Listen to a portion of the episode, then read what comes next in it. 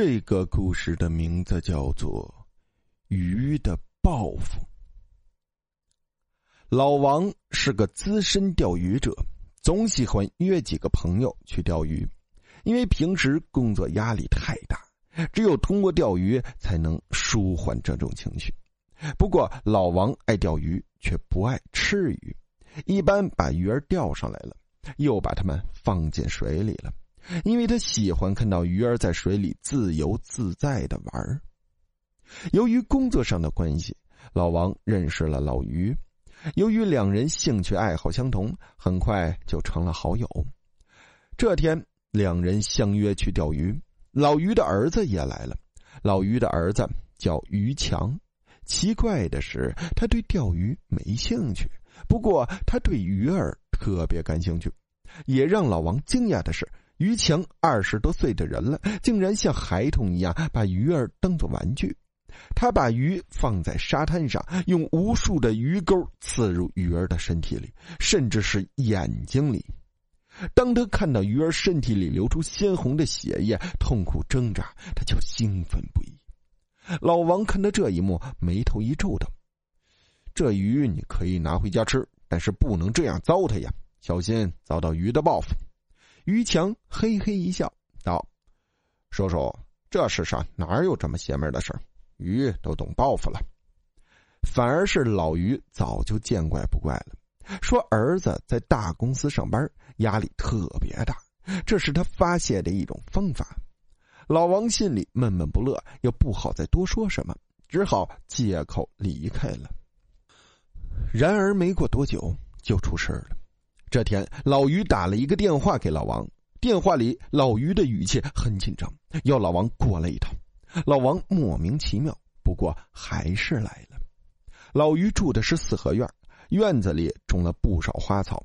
不过让老王奇怪的，他没闻到任何花草味反而是一股很浓重的鱼腥味掩盖了这些花草香。老王还跟老于开玩笑说：“老于啊。”今天做全鱼大宴嘛，好重的鱼腥味儿啊！老于一张脸紧绷，半点笑容都没，相反是一脸警惕和愁苦。哎呀，老哥呀，跟我进屋再说吧。老于的脸色蜡黄，嘴唇泛白，一边说一边摇头，显得十分无奈。老于带着他来到于强的卧室，两人站在门外。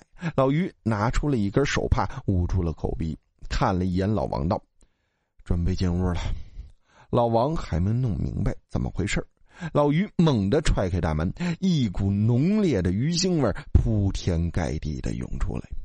老王敢说，他这辈子从未闻过这么浓重厚烈的鱼腥味当即让他干呕起来。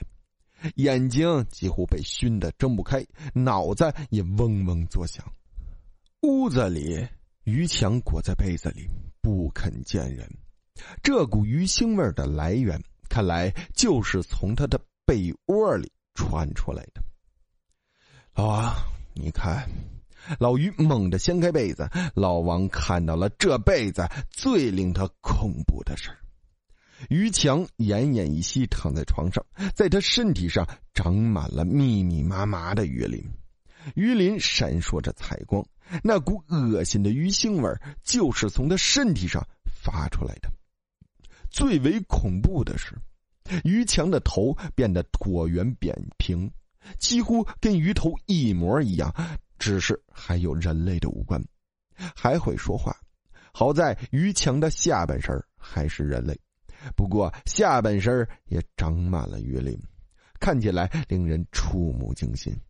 更让人恐惧的是，于强的身体里倒插入无数的鱼钩。老王啊，你那天说的话呀，真的中了。他遭到鱼的报复，你看这事儿怎么好啊？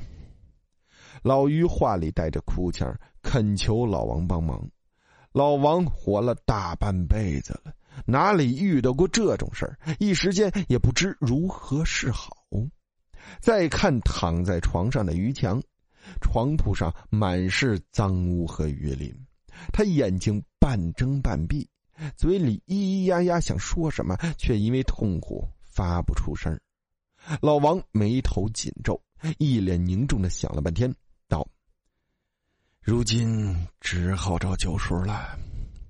九叔在东街的跳蚤市场做玉器和古玩生意，也会看一些门道。”老于听老王这么一说，自然点了点头。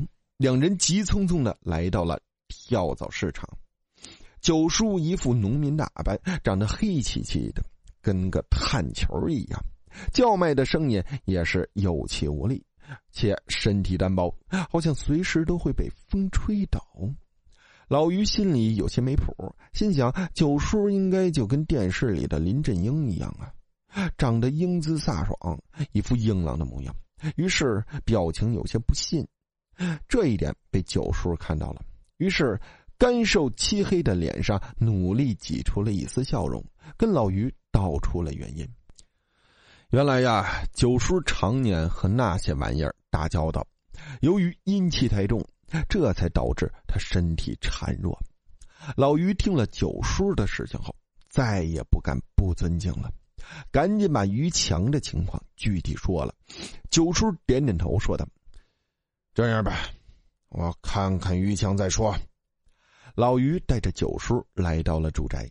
当九叔见到于强的时候，并没有太多的意外，还说了在二十年前他也遇到了同类的事儿，同样也是动物的报复。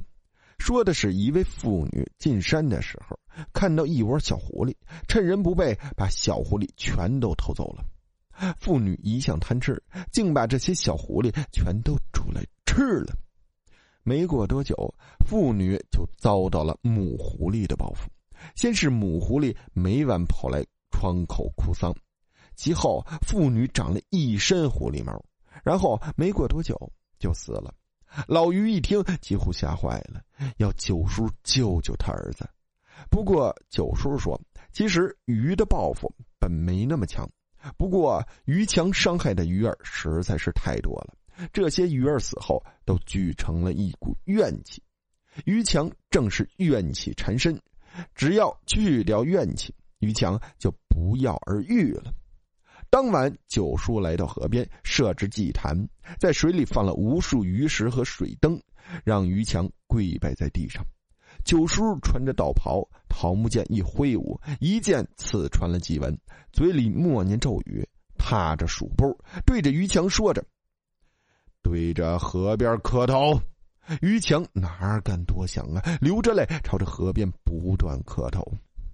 大约过了半个钟头，九叔做法完毕，对老于说道：“老于啊，想要彻底摆平这件事呢，你还要做一件事。”老于满脸皱纹，自从儿子出事后，一夜白头，连连点头道：“几百件我都愿意呀。”你在河边上有盖一个鱼庙，庙里做一个鱼雕像，让大家来烧香，这样呢才能真正消除鱼儿的怨气。